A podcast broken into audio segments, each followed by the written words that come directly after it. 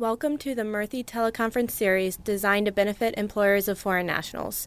We would like to take this opportunity to remind you that the information you're about to receive is exclusive copyrighted material of the Murthy Law Firm. Accordingly, any unauthorized recording is prohibited by law and cannot be disseminated without our prior written permission. Without further ado, it is our pleasure and honor to introduce Attorney Sheila Murthy. Welcome. Good afternoon, everyone. Thank you so much for being here. I'm Sheila Murthy, President and founder of the Murthy Law Firm, and I'm so honored and delighted to introduce to each of you our two brilliant attorneys who are here with me on t- to share to discuss today's panel topic, which is the employment based third preference to employment based second preference or EB3 to EB2 potential upgrade issues. The two attorneys I have who are my colleagues here at the Murthy Law Firm are Kevin Andrews who's been with the firm for approximately eight years, as well as Jessica Beaver, who's been with the uh, the firm approximately five years, and in fact focuses her entire time, effort, and energy in dealing with perm labor certification related issues. So clearly, we have a wealth of knowledge in here. And of course, I started the firm, as you know, over 21 years ago as Sheila Murthy, as Murthy Law Firm or Law Office of Sheila Murthy back then, and five years or so before that I was practicing. So between the three of us, clearly more than a quarter century, maybe closer to a half century. But you know what? You've got the Murthy team guiding and helping you.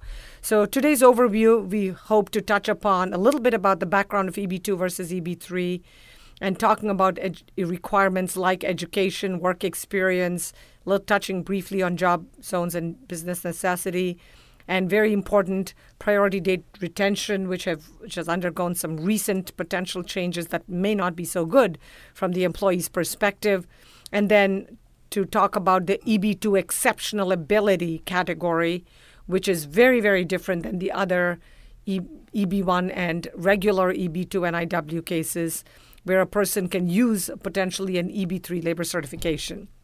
So let's start with a little bit of background uh, on the EB2 versus EB3 issue. Kevin, can I ask you to start? Absolutely. Thank you, Sheila.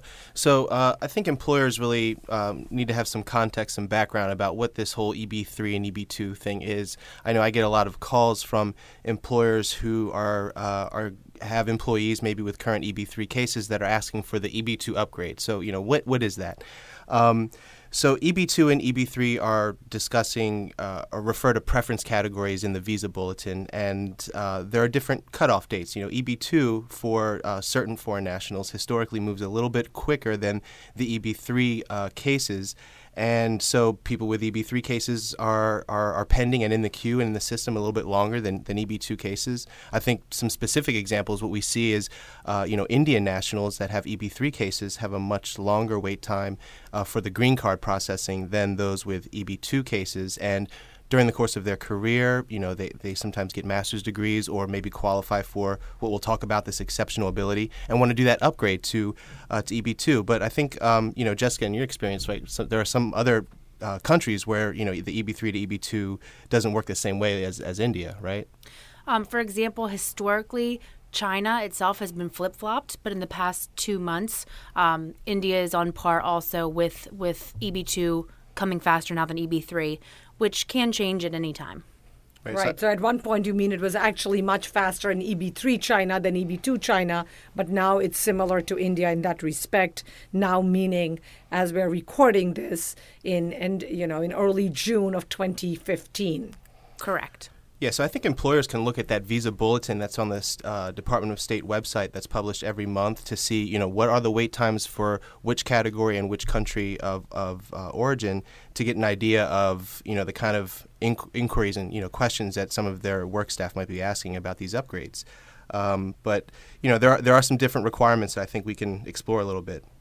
And it's not really an upgrade, though, right? It's more like, as we said, a completely new, fresh application that, yeah, that that's actually a really good point, Sheila. Um, it, you know, upgrade is kind of like uh, the shorthand that, that, that we use, uh, the parlance that we use. What it's referring to, as you said, is doing a, a brand new green card case, uh, filing a new I-140, and then the ability to retain the priority date from the original case mm-hmm. is what gives you that benefit of what we call the upgrade. And we'll be talking about some recent developments with that as well. But yes, mm-hmm. it, it is a new case that you know either the same employer or a different employer would need to file um, in or, and and try to retain that earlier priority date to to upgrade and, and ultimately for the beneficiary worker to get to the green card a little bit quicker. Okay, so Jessica, if I can have you just discuss the basic requirements for an EB2 application. Sure, Sheila. An EB2 position is one that requires a person with an advanced degree or its equivalent, or a person with exceptional ability. We'll be touching on exceptional ability a little bit later. Advanced degree in itself means the position can only be filled by someone who, at a minimum, holds a master's degree or a bachelor's degree and five years of progressive experience past that bachelor's. And it's important to know that it also means the equivalent of, and we'll be touching on some of our foreign equivalency um, shortly. Once you've established that the position qualifies for EB2, once again meaning that master, at least that master's degree or at least that bachelor's degree and five years of progressive experience, you need to also ensure that the beneficiary meets these requirements. This means that the foreign national must have the required advanced degree, meaning either the master's or the bachelor's and five years of experience before the filing of the labor certification. Okay, and what about the degrees? So, just to briefly touch upon it, if the foreign national has a foreign degree, the burden is on that applicant or candidate to show that it is the equivalent to a U.S. degree. And the USCIS has come back and said that the degree must be a single source of education, one that cannot use a combination of education to meet the bachelor's or the ma- uh, master's degree requirement. And the degree must be issued by an accredited university. And assuming that the school is accredited, online degrees are fine and acceptable. And for example, what we've seen here is that a three year bachelor's degree from the UK has been equal to a US bachelor's degree. On the other hand, a three year bachelor's degree from a country like India has often not been found to equate to a US bachelor's degree in and of itself. But if that particular individual, let's say in this example from India, with a three year Indian bachelor's BS in science, along with a two or three year Indian master's degree, then that combination could potentially equate to a U.S. baccalaureate degree, which is a four year degree in the U.S. compared to a three year BSc degree, um, or, um, or even a U.S. master's degree for purposes of meeting the educational requirement. Yeah, and Sheila, one thing to point out about that, it's, uh, you know, because USCIS does take that position that it, the the education must be a single source degree equivalent to whatever the advanced degree is. So those situations uh, where somebody has a three year degree and then pursues a you know either a three year master's or a two year master's after the three year bachelor's degree, the, the argument really is that that that final degree, that that uh, post baccalaureate degree, whether it be the two year or the three year, is the single source equivalent of whatever degree it is that you're trying to meet. It could so, even be a one year. The person starts, for an uh, example, a BCom three year and then goes to an MCom. Uh, it could potentially also equate to by showing the educational equivalent. Right, yeah, and, and in that case, I think typically the BCom and MCom, if we're talking about India, is a three plus three usually. Um, so that three plus three, that three year master's degree would be the representation of a single source U.S. No, master's actually, degree. what if the person just does a one year towards the MCom, doesn't finish it, and then gets a Ah, job here? Okay, and so you're saying they do three years and then they do one year of MCom but don't complete. Right. Uh, that can be kind of tricky. I think that, uh, well, one thing I, I would say there is it depends on what the degree, the three, what the um, the master's program, if they determined for entry into that program, if Mm-hmm. that person had the equivalent U.S. bachelor's degree. But have you seen situations where you can use the three years and then an Well, it could be potentially a Master of Information Systems, Business, Finance, Analysis. Depends on the job, I guess, financial analyst versus computer programmer, which might require a computer science related degree. Which also brings me to an excellent point is that since the burden is on the foreign national to show that they have the equivalent of this degree, you know, obtaining a credentials evaluation from a reputable professional evaluator is essential. They need to be familiar with and use AACRAO EDGE. Um, the USCIS has used and cited these evaluations, but they're not necessarily controlling. Um, the reason this is important is because they look at the accreditation of the schools as well as you know the equivalency. And um, keep in mind that these credentials evaluations that you've used for your H 1B petitions that have potentially used the three year um, Indian degree and then even experience will not be able to be used for this EB2 category. Your experience alone is what is going to give you the equivalent of a bachelor's. So I find that some of our clients don't realize that they qualified for the H 1B, you know, specialty occupation, using the combination of education and experience, but then may not understand why they don't qualify for this EB2 category. Okay. Okay, so yeah, I mean, I think the basic points to take away from, you know, if you're trying to upgrade from EB3 to EB2 on the basis of possessing an advanced degree, if the individual does have foreign education, going to have to have a credentials evaluation to analyze that. But typically, uh, especially if we're talking about Indian uh, nationals, uh, someone with a three-year plus a two-year or a three-year plus a three-year uh, master's degree would probably qualify for EB2 if their labor was done uh, correctly. What Uh, about using the on-the-job experience? Yeah, so that's another great point because uh, you know some some situations you know we've been focusing a little bit about the the master's degree or equivalent part, but as Jessica mentioned, you could also qualify for advanced degree if the job requires and the beneficiary possesses a bachelor's degree or foreign equivalent, followed by five years of progressive experience after that. So then the question becomes, well, what experience can I use? And uh, you know, the, there is a general rule out there that the experience gained on the job with the sponsoring employer that's doing the labor certification cannot be used to qualify for the EB2 position. But there is an exception, and that exception is if the job uh, the, the position that the person was performing that, that you know that experience that they gained is substantially different or 51% or more at least 51% or more different than the job that the person is being sponsored for that is experience that could be uh, that could be used but that's an analysis that would definitely have to be done at an early stage And I was just going to mention, Kevin, that we're seeing USCIS really crack down on this use of on the job experience. So it's very important to look at these things closely before spending your time and money going through the case, is to look at this before the labor is filed. So in the perfect ideal world, the experience ideally should have been with employ if you're working with employer C, hopefully your five years work experience after your four year bachelor's degree in bachelor's in electronics or communication engineering, etc., is let's say three years with company A, two years with or three more years with company B, and now you apply with company C who's going to do your green card processing and company C, then we don't have to show any of the job experience. On the other hand, if you had three years with company A and now company B is doing your green card processing and you've worked for three years with company B and you want your EB2, that's where the gray area comes in. You can, if you show the 51% difference, as Kevin pointed out, minimum 51% different. Ideally, I like to say 80, 90, 100% different because you don't want the red flag to be raised. And you want to focus on this whole issue of trying to show why you couldn't just hire another US worker to do that job if you were willing to train a foreign national and give them that three years of work experience in your company, why you're now saying I need minimum five years work experience, which to them it could be considered as unduly restrictive or tailoring the requirements just to suit this particular individual and help them out. Yeah, Sheila, it's it's quite a Rubik's cube that the employers have to play with here because, like you said, on the one hand, it's like, well, if the job requires that much experience, are you just tailoring to what the posi- the, the foreign national has, or is it really what the minimum requirements are? And if it really is the minimum requirements, then there's a, a question of the uh, the wage because if a, job that requires a bachelor's and five years of experience is probably going to be the highest wage level uh, for when you get to the prevailing wage requirement. That could that could be uh, you know cost prohibitive for the employer. So uh, it's a lot of things to play around with at the very beginning to tweak it and get it all to a good place before you're even ready to really you know uh, proceed with the filing. Okay, and of course, at the end of the day, every employer has to show good faith recruitment that the proposed position is a true real requirement at the company at the with the employer and those are the true bona fide minimum uh, requirements for the job, not the best or the most qualified, as with certain teaching tenure track faculty positions. These are for regular positions. We have to take the minimally qualified candidate to do the job, which from for you all as employers, it's not that easy to try to show because, of course, the employee is trying to push you for the EB2, and you're trying to juggle and figure out why you need to go through this exercise again, if especially if you've already previously done an EB3 for the same employee or it's an EB3 with a different employer, and now the person's joining you for this new EB2 processing with your company. Let's jump to the issue of priority date.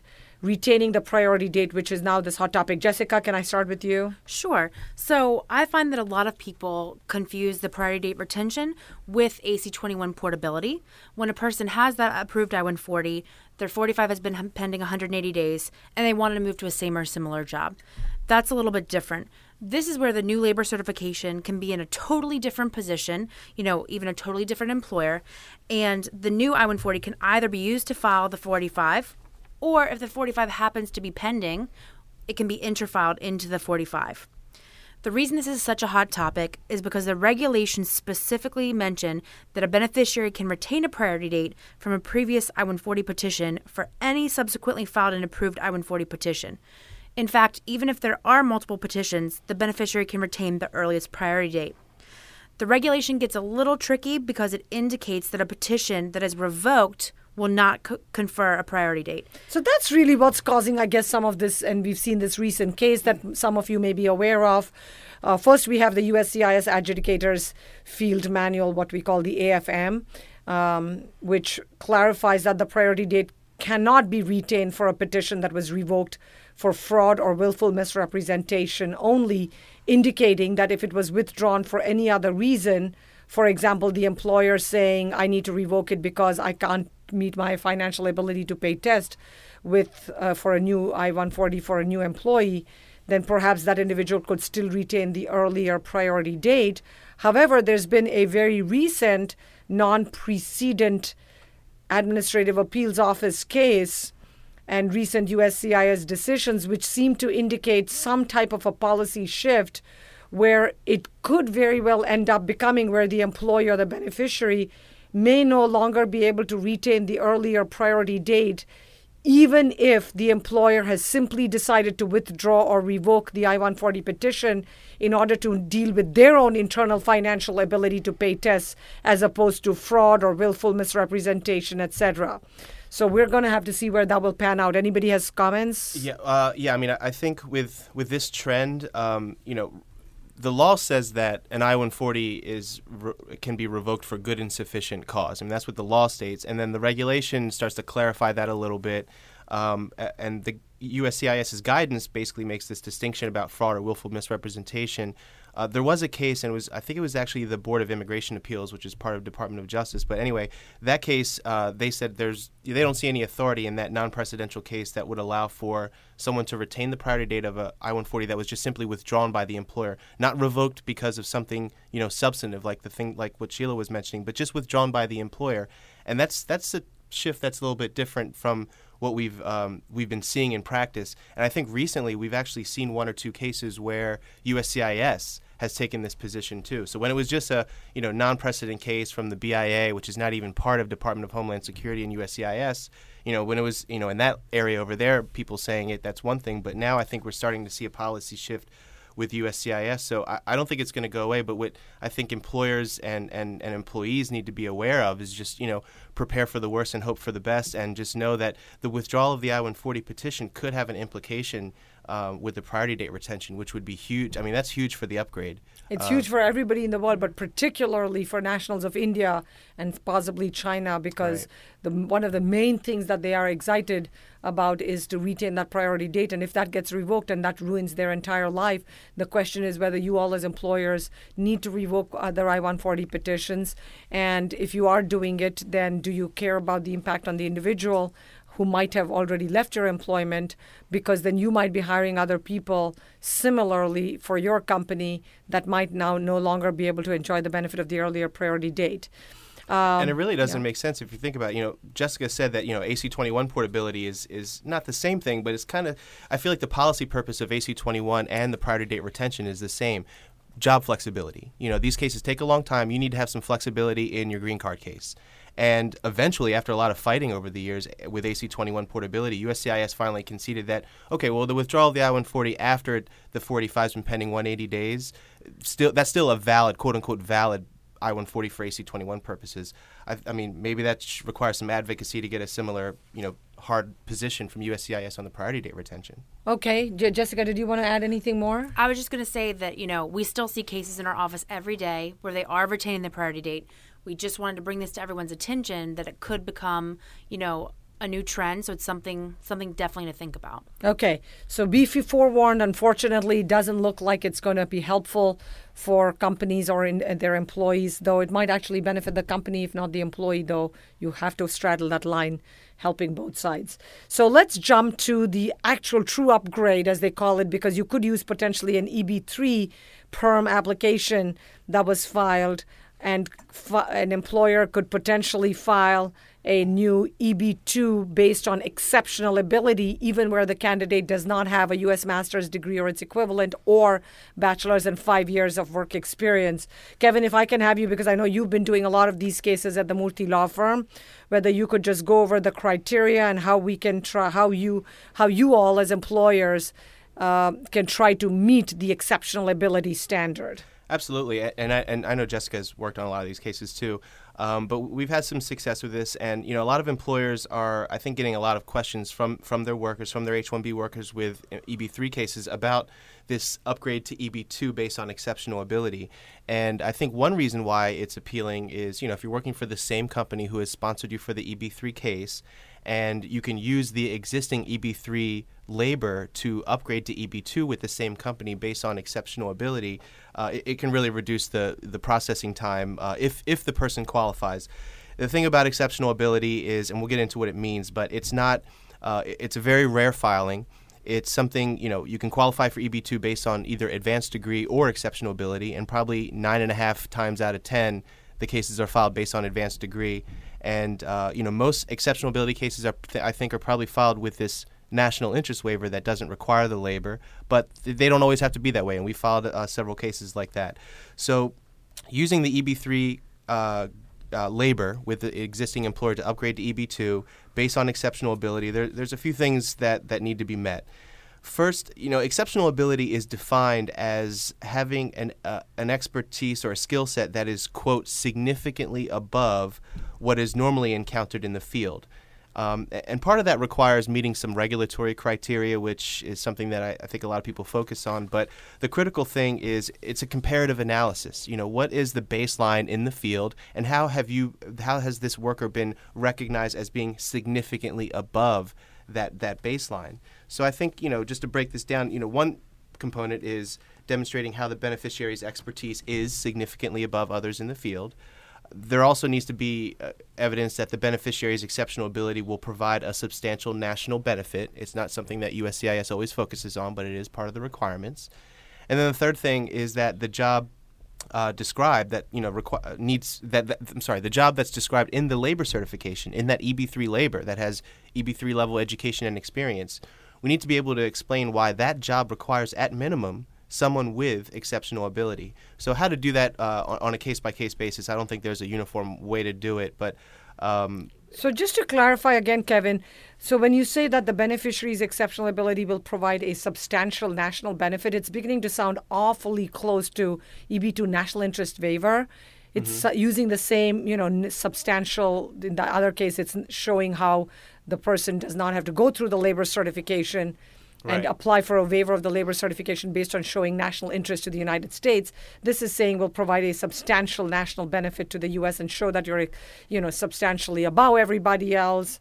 Uh, and yes, the part that's different is the labor certification, but it's sounding a little bit closer to that. How is it different? Well, it's the you know the law itself in the statute in, in the Immigration Nationality Act. It, it kind of the way it phrases it is you know somebody because because of their exceptional ability will provide substantial national benefit. Uh, so they the way this that's phrased in the statute is almost like it's a byproduct of the person's exceptional ability. To be honest with you, I don't think I've seen cases where USCIS has focused on well, how is this substantially benefiting you know uh, the the nation? Although a lot of our cases do have that that impact, I think impact in, uh, is the main thing that's the critical component of of the cases that I've worked on. How about you, Jessica? Um, before I get to the impact and recognition, I just wanted to touch base on you know what Kevin was was talking about was the labor certification. It really is important to look at that EB3 labor before deciding to proceed with exceptional ability to make sure that the labor was not approved, you know, poss- potentially an error. Um, the USCIS, you know, has kind of shifted its policy on educational equivalency over the years. Some things that were okay in the past may not be okay now. Right. So it's really important to take a look at that labor, make sure that, you know, you're not kind of disturbing that EB3 case that you already have. I'm really glad you brought that up because I feel like, and you probably get this too, the one of the first questions you get is if I do this EB2 exceptional ability case, is it going to mess up my EB3 case that I've already, you know, had filed? And my answer is generally no, unless the, there, there was some issue in the original case that now you're giving USCIS an opportunity to see that as an issue. You know, just checking bachelor's degree as opposed to doing some combination language that has been tweaked and evolved over the years. If it wasn't done in that initial case and it just kind of got, uh, I've seen one or two cases where it was like, actually, this was not kind of done correctly and it could be a problem by putting it in front of USCIS again. And we've recommended to, if you want to do exceptional ability, do a new labor. So yeah, that assessment of the labor up front is really, Which was really going to be one of my questions. So, in some cases, because it's an EB3 labor, would we actually want to do a fresh, either new EB3 or maybe a be- even better do a new EB2 labor for a new exceptional ability EB2 filing? Um, well, I think uh, before we get okay, into that, so let's I go think back to. I think to- you were asking. We were talking about, you know, how can one demonstrate the impact and recognition of the beneficiary's accomplishments to satisfy this EB2 exceptional ability criteria, Jessica? Sure. So one of the ways to to show that impact and recognition of the beneficiary's accomplishments is are letters from entities who benefited from the beneficiary's accomplishments, explaining their impact, um, you know, providing testimony, even publications about the accomplishments. It's important to know that just what one knows is not as important as what you can point to for how they applied their knowledge, their recognition, you know, among their peers in their field. Performing job duties, you know, very well is not the same as perform performing significant significantly above similarly employed professionals. Yeah, I think that impact and, and recognition of the impact that you've had is, is the critical thing. You know, I often get people who tell me, you know, job duties, but if I don't understand the impact of the performance of those job duties, it's probably not going to reach that level of exceptional ability. And, you know, s- software developers are going to develop software, but it's what have you developed that, that is innovative, that has had a significant impact compared to others in your field, and how have you been recognized for that impact, I think is a preliminary step. Before we get into what you were talking about, Sheila, about uh, how we can. Um, uh, reverse engineer those significant contribu- contributions to the job duties uh, in in the labor itself. But also, let's remember we're talking to employers whose main job or interest is in protecting their employees as their most valuable assets. So, since we're not dealing with the individuals who are, of course, banging down on the door of an employee, you- of all of you on the conference call as employers, asking, "Will you do any new EB2 case for me?" We're saying one of the options, besides doing a brand new fresh labor certification, is to consider whether there's an exceptional ability uh, option where we can save the time and money in filing a fresh labor certification and just have the individual possibly file an I-140 petition. Right, it'd be a lot meeting. cheaper for the employer, it'd be a lot quicker for the employee, so win-win-win all around. If it can work. Exactly, exactly. So let's go to this other issue, which is an EB2, and we've touched upon this briefly. An EB2 I 140 based on exceptional ability will still require the labor certification, which can have either EB2 or an EB3 level education and experience requirements.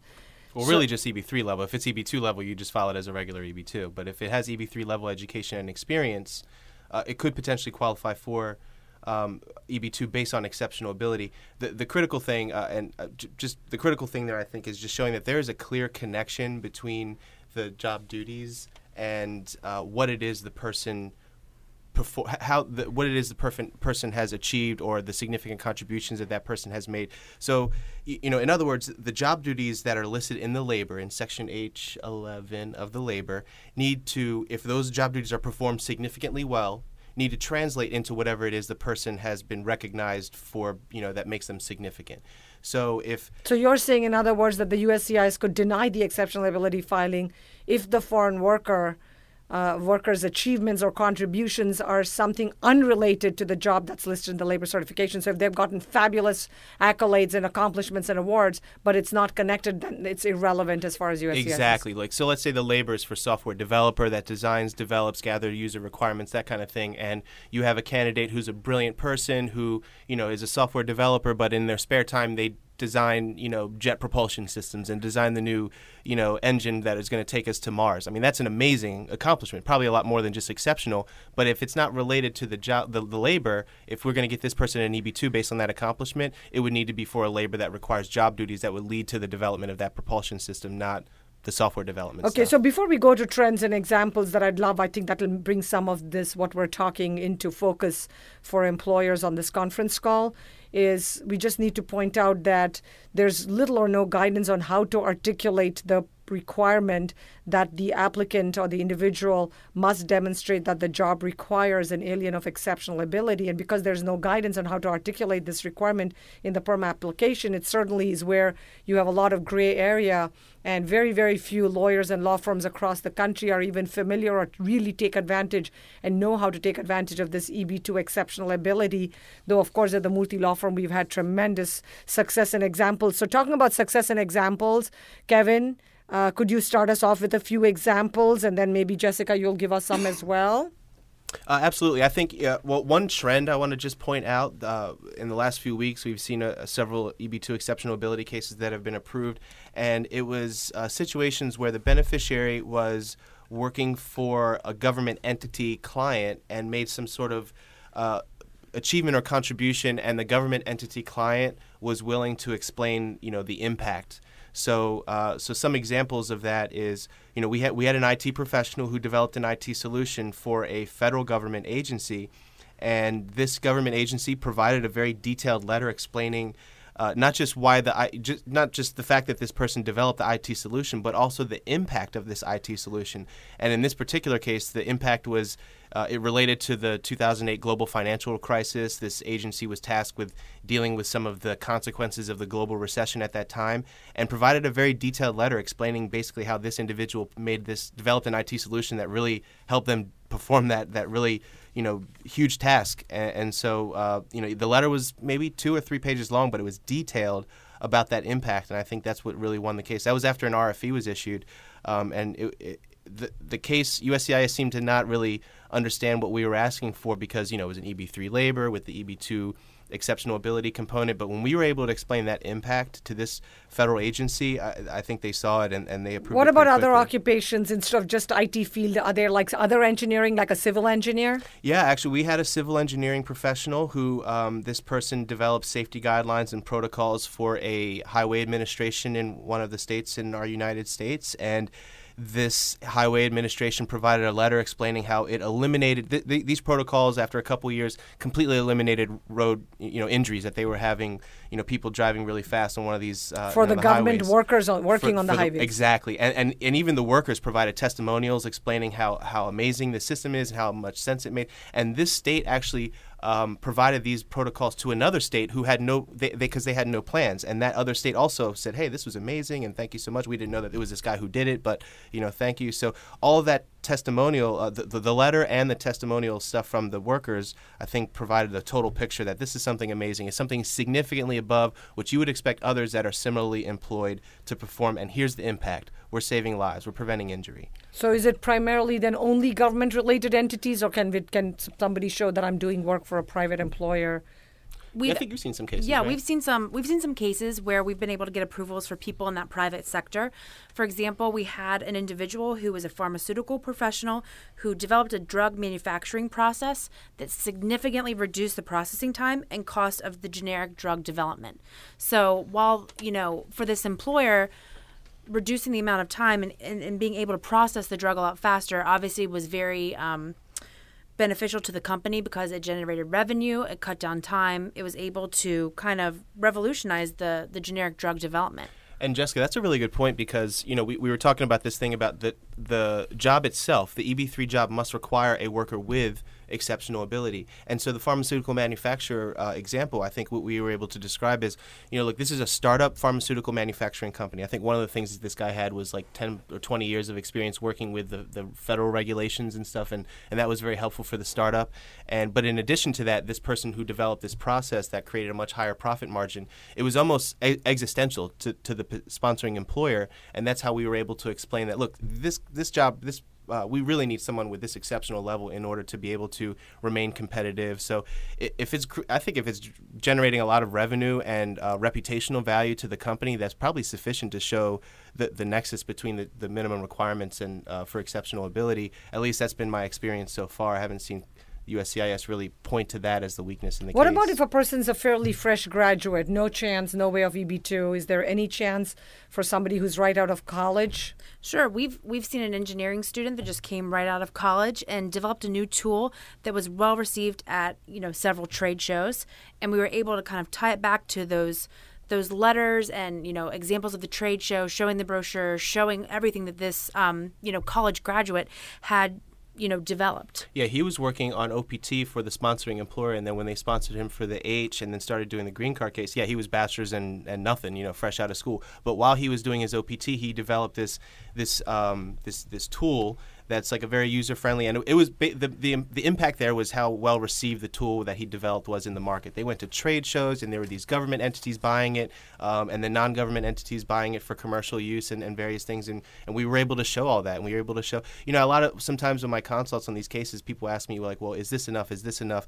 And sometimes I tell them you know I, I, I use uh, like if you shop online and you're, you're doing research for something and then you maybe they'll have customer reviews and then it'll be like you know five stars and, and or or four stars or whatever. If I'm looking for something, like if I'm shopping for a book or something, and there are 10,000 reviews at four and a half stars, that's going to look more exceptional to me than something with just one or two reviews at three stars. And so I, I try to use that analogy when I'm talking to people about what you need to do to document this, the exceptional ability. It's a totality of the circumstances. It's really about putting weights on a scale, and it's not like, oh, three is enough, four is enough. It's really whatever you can get. We don't really know what is enough, but uh, the, the more you can provide, the better, I think, is, is the main thing, and enough to sufficiently show impact. And I guess the bottom line of everything that Jessica Beaver, Kevin Andrews, and myself are talking about, she, myself, Sheila Murthy, are talking, discussing here is you as an employer will be asked often you know to think outside the box to offer other solutions to retain to attract and to retain your most valued employees.